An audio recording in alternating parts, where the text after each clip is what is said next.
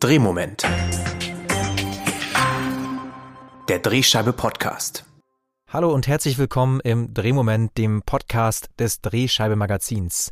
Mein Name ist Max Wiegand und ich begrüße Sie ganz herzlich in dieser ersten Folge im Jahr 2022. Ich hoffe, Sie sind gut reingerutscht. Heute soll es darum gehen, wie man gut für Kinder berichtet. Kinder waren und sind von der Pandemie ganz besonders betroffen, vor allem natürlich durch Schließung von Schulen und Kindergärten und weil ihnen so das soziale Miteinander natürlich ganz besonders fehlt. Wie erklärt man Kindern Krisen wie die Pandemie und wie erreicht man sie generell heutzutage am besten? Darüber darf ich heute mit Dr. Maya Götz sprechen. Sie ist Medienwissenschaftlerin und Medienpädagogin und leitet das Internationale Zentralinstitut für das Jugend- und Bildungsfernsehen IZI beim Bayerischen Rundfunk und den Prix Jeunesse International. Hallo und herzlich willkommen, Frau Götz. Hallo. Ja, Frau Götz, bevor wir uns dieser kindergerechten Berichterstattung zuwenden wollen, würde mich erstmal interessieren, wann Sie eigentlich das erste Mal als Kind eine Lokalzeitung in der Hand hatten. Ich weiß auch, bei mir war das als Junge so diese heiß erwarteten Fußballergebnisse. Das war so der Grund, weshalb ich da reingeschaut habe. Ähm, aber wie war das denn bei Ihnen? Das ist so eine Beilage vom Hamburger Abendblatt gewesen. Und da ich aus einer Sportfamilie komme und wir regelmäßig dort eben nachzulesen waren und Bilder von uns da waren, ähm, war das mhm. immer das Entscheidende. Sobald es da war, sind wir hingelaufen, haben das genommen und geguckt, ob irgendwas äh, über unseren Sport berichtet wird. Also ganz ähnlich wie bei mir, sieht man mal. Ähm, die Welt ist jetzt seitdem, das liegt bei uns beiden schon ein bisschen zurück, ist gefühlt deutlich komplizierter geworden und man hat ja so ein bisschen den Eindruck, als ob eine Krise nach der anderen jetzt so die Schlagzeilen bestimmt. Und das kriegen natürlich auch Kinder mit. Ähm, wie berichtet man denn kindgerecht über politische oder gesellschaftliche Krisen, wie natürlich jetzt auch ganz aktuell die Pandemie? Zunächst ist ganz wichtig, sich klarzumachen, dass Kinder heute solchen großen Ereignissen nicht mehr entkommen können. Das heißt, sie finden es einfach in verschiedenen Medien. Es wird darüber gesprochen. Sie sehen es im Vorbeigehen an Zeitungsständen und ähnliches. Das heißt, sie kommen mit diesen Themen, auch haben ganz viele Fragen dazu. Und dementsprechend ist es wichtig, darüber zu berichten. Wenn man berichtet, ist zum einen ganz wichtig, faktenorientiert, also möglichst wenig Emotionen noch zusätzlich reinbringen und gucken, wie kann ich diese Ereignisse runterbrechen. Ganz oft ist es viel zu komplex, wie zum Beispiel die Tagesschau berichtet oder auch ähm, Erwachsenen-Nachrichten. Das können Kinder zum großen Teil nicht verstehen, weil da viel zu viele Worte drin sind, die sie nicht einordnen können. Das heißt, faktenorientiert und eben ähm, immer ohne Fremdwörter oder wenn ein Fremdwort rein muss, dann das entsprechend erklären. Sie haben gerade schon von Fragen gesprochen, die Kinder dann haben in solch einer Situation. Was sind denn das dann genau für Fragen? Na, zum einen sind Kinder sehr selbstorientiert. Das heißt, sie fragen erstmal, was hat das mit mir zu tun? Ähm, und dann gucken sie auf die Kinder. Also wie geht es den Kindern woanders? Ähm, das heißt, es geht auch immer darum, bei einem Thema zu schauen, wo sind die Anknüpfungspunkte an die Lebenswelt der Kinder. Genau, Sie haben schon gesagt, man muss sehr faktenorientiert sein. Ähm, aber wie viel Realität kann man Kindern denn da eigentlich so zumuten? Und ähm, was sollte man da auch wie erklären? Also erstmal Kinder wachsen in dieser Lebenswelt auf und die hat bestimmte Realitäten und dazu gehört es eben auch, dass wir zum Beispiel von Krisen weltweit auch immer was hier erleben. Ähm, insofern, Kinder sind sowieso schon davon informiert. Das heißt, es geht mehr darum, etwas drunter äh, an Wissen zu legen. Entscheidend ist es zum einen, dass sie eine Möglichkeit bekommen, das zu verstehen. Also wenn es heißt, dort sind 22.000 Menschen gestorben, dann ist das erstmal für sie nicht so bewegend wie zum Beispiel äh, ein Wal ist in Tasmanien gestorben oder die eigenen Meerschweinchen sind eingegangen oder ähnliches. Das heißt, die Zahl können sie meistens gar nicht richtig einordnen. Das heißt, wenn man das ohne Emotionen sagt, dann nehmen sie das erstmal so hin. Und dann geht es darum, wie kann man das erklären, was ist dort passiert und dann eben immer wieder gucken, Kinder wollen was über die Kinder dort wissen. Das heißt, ähm, und sie wollen was Positives gerade am Ende haben. Das heißt, dann zu schauen, wie wird mit den Kindern dort umgegangen, wie wird ihnen geholfen. Das ist immer ganz, ganz wichtig. Wie wird den Kindern dort geholfen? Und vielleicht auch, was können die Kinder selber tun, um es eben zu einem besseren Leben dort zu machen. Jetzt ist ja eben auch die Pandemie so ein Fall, wo es eben ganz akut ähm, bemerkbar wird in der Lebenswelt der Kinder, in deren Alltag. Wie kann man denn besonders gut über die Pandemie für Kinder aufklären?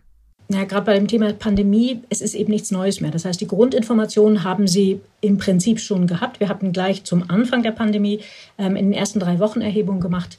Dort waren so viele ähm, gute Kindermedien, die erstmal erklärt haben, was ist das eigentlich, wie schütze ich mich davor, wer ist besonders betroffen. Das ist im Prinzip alles jetzt schon seit äh, anderthalb Jahren zum Selbstverständnis bei Kindern geworden. Es geht, wenn immer darum, was bedeutet es, wenn jetzt zum Beispiel eine neue Variante kommt, ähm, wenn andere Regeln sind, was bedeutet das? Und da geht es vor allem darum, verständlich zu machen, warum soll ich mich zum Beispiel impfen lassen? Und immer auch mit dran zu denken, es gibt auch Kinder, die in Haushalten aufwachsen, wo Impfgegner die Eltern sind. Und dort zu gucken, dass sie das auch ein Stück weit verstehen und trotzdem eine eigene Meinung sich bilden können. Mhm. Haben Sie Beispiele dafür, wo Sie sagen, das sind Formate, also bei Ihnen geht es ja vor allen Dingen auch um Kinderfernsehen in Ihrer Forschung oder auch ums Radio. Ähm, da sind Formate, wo das eben besonders gut gemacht wird? Im Prinzip hatten wir gerade bei den deutschen Kindermedien viele sehr gute Beispiele. Ähm, das ist natürlich Logo, das ist sozusagen die Nachrichtensendung für Kinder, die täglich da ist, aber auch verschiedene ähm, Kindernachrichten im Radio. Kira Kara hat dann sehr schön oder mehrere sehr schöne Berichte gemacht. Im Fernsehen hatten wir auch diverse andere Formate, die das aufgenommen hatten. Zum Beispiel auch der Checker Tobi im Fernsehen.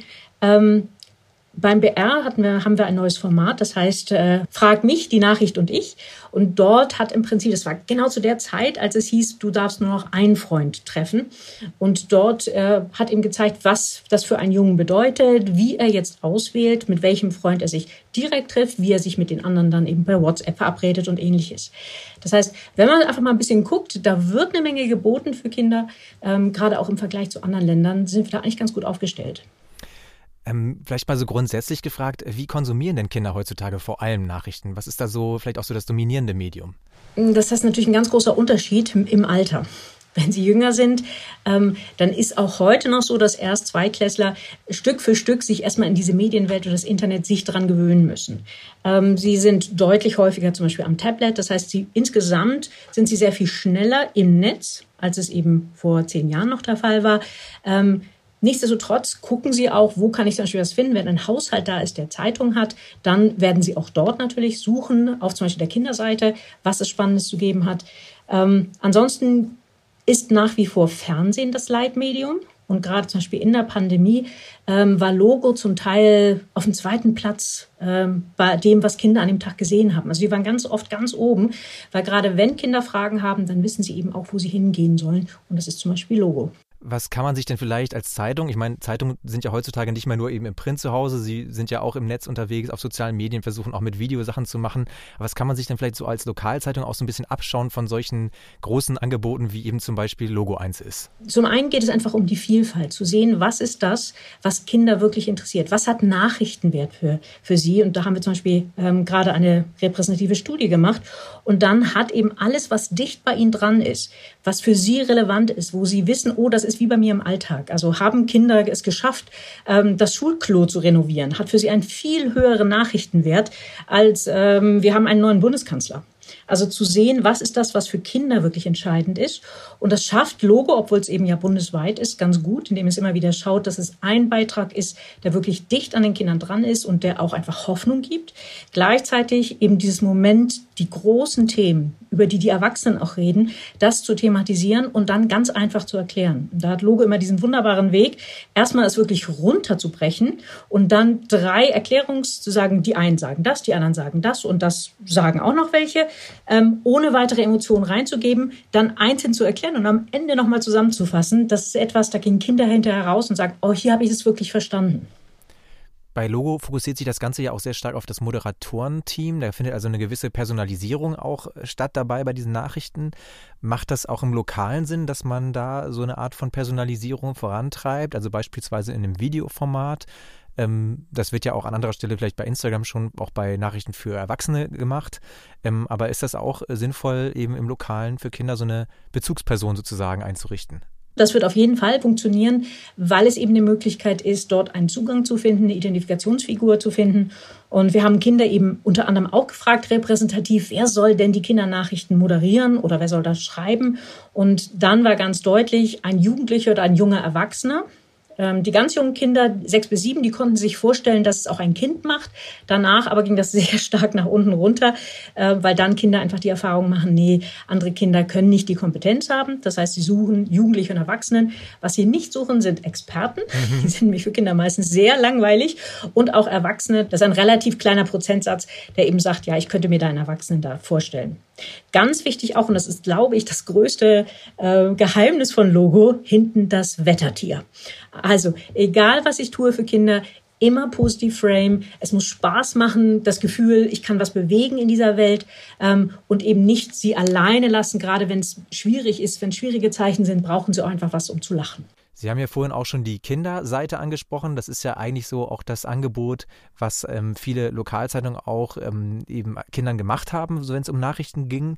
Aber ist das eigentlich noch zeitgemäß, so eine Kinderseite im Print, oder verlagert sich dann doch alles mehr und mehr Richtung Internet?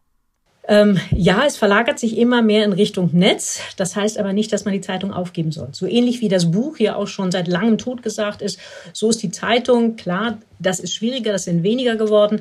Aber es ist ein ganz wichtiger Moment, dass Kinder auch diese Kulturtechnik lernen, dass sie eben auch sehen, es steht was geschrieben, was wichtig ist.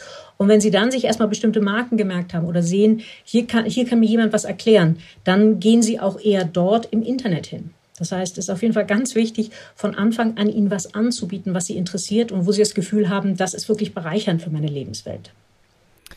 Welche Rolle spielt denn dabei eigentlich so die Aufmachung von Kinderangeboten, auch was Nachrichten angeht? Ich kann mir vorstellen, dass es da auch gewisse Dinge zu beachten gilt, äh, gilt ähm, wenn es darum geht, dass es für Kinder attraktiv sein soll. Also vielleicht nicht nur in der Zeitung, sondern eben auch, was so Videoformate zum Beispiel angeht. Also was wir zum einen getestet haben, sind Überschriften hatten also sowohl sachorientiert als auch als Frage oder so ein bisschen reißerisch gemacht. Und das Interessante ist, bei den meisten Sachen macht es fast keinen Unterschied. Das mhm. heißt, erstmal, es kommt wirklich auf den Inhalt drauf an, dass ähm, es um Dinge gibt, an die Themeninteressen der Kinder wirklich anknüpft, und eben sagt, hier ist etwas, was wirklich für dich wichtig ist. Das heißt, wenn es irgendwo einen Unterschied gibt, dann erkennen Kinder sofort, dass es für Kinder gemacht ist. Und das ist auch ganz wichtig in der Bildsprache. Also ein Bild zu haben, was ganz klar sagt, das ist für dich gemacht. Hier lernst du was, hier kannst du was für dich mitnehmen. Du als Kind oder als, als junger Jugendlicher bist hier angesprochen. Ähm, insofern auch beim Bild immer schauen, was ist das, was für Kinder wirklich relevant ist. Und ich kann da nur unsere neue Television empfehlen, wo eben diese ganzen Studien auch drin sind. Ähm, vieles ist so, wie man es genau erwartet. Politik ist unheimlich uninteressant für Kinder, was nicht heißt, dass man es nicht auch machen muss. Ähm, aber in dem Augenblick, wenn es um Tiere geht, wenn es um Umwelt geht, wenn es um Medien geht, neue Harry Potter-Geschichten, ähm, da kann man sich sicher sein, da gucken Kinder sofort hin. Ähm, Sie haben am Anfang schon gesagt, dass man beim Berichten für Kinder auch so eine Art von Emotionalisierung besser vermeiden sollte. Was sind denn noch so Fehler, die beim Berichten für Kinder häufig gemacht werden? Was sollte man da unbedingt vermeiden? Also ich glaube, das größte Problem ist einfach die äh, Inhaltsfülle. Also den Mut zu haben, zu sagen, okay, das ist das Thema, wie breche ich das runter? Und dann wirklich auch zu sagen, maximal drei, ne, als Mensch können wir im Prinzip nur drei Fakten im äh, Kurzzeitgedächtnis behalten.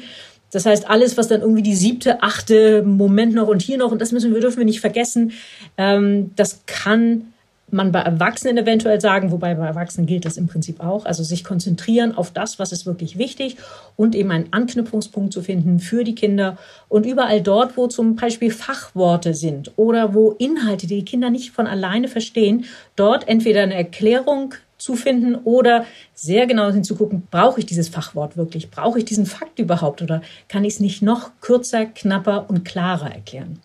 Das wäre also eher in die Richtung, dass man Kinder dann ein bisschen überfordert, aber gibt es auch Beispiele dafür, dass Kinder da so ein bisschen unterfordert werden bei so einer medialen Berichterstattung? Ich glaube, es ist weniger Unterforderung. Es ist mehr, dass ich die Kinder nicht ernst nehme und dass ich so einen äh, Onkelton da reinkriege oder einen Tantenton. So, ach, das ist gar nicht so schlimm. Das erkennen Kinder heute sehr schnell, ähm, dass das in Ordnung ist für Kindergartenkinder und auch dort ist die Frage, wie man den richtigen Ton findet. Aber eben noch mal mehr bei Schulkindern, bei denen ist es wirklich wichtig, dass sie sich ernst genommen fühlen, dass sie das Gefühl haben, ähm, ich habe hier wirklich einen Zugang oder eine Erklärung über die Realität und ich werde hier nicht irgendwie in einen kleinen plüschigen Raum eingesperrt.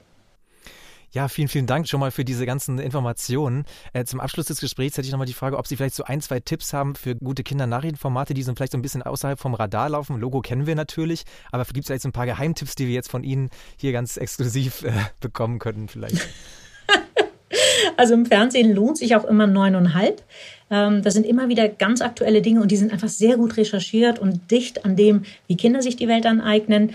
Ähm, im Radiobereich gibt es verschiedene schöne Dinge. Äh, Kirakara wird demnächst zu einem Mausradio. Ich weiß nicht genau, wie der Endtitel ist, aber das läuft unter der Marke Maus dann und hat dann eben auch nochmal ähm, einen sehr viel tieferen Zugang, sehr viel klareren Zugang zu Kindern. Da machen wir gerade die Studien zu.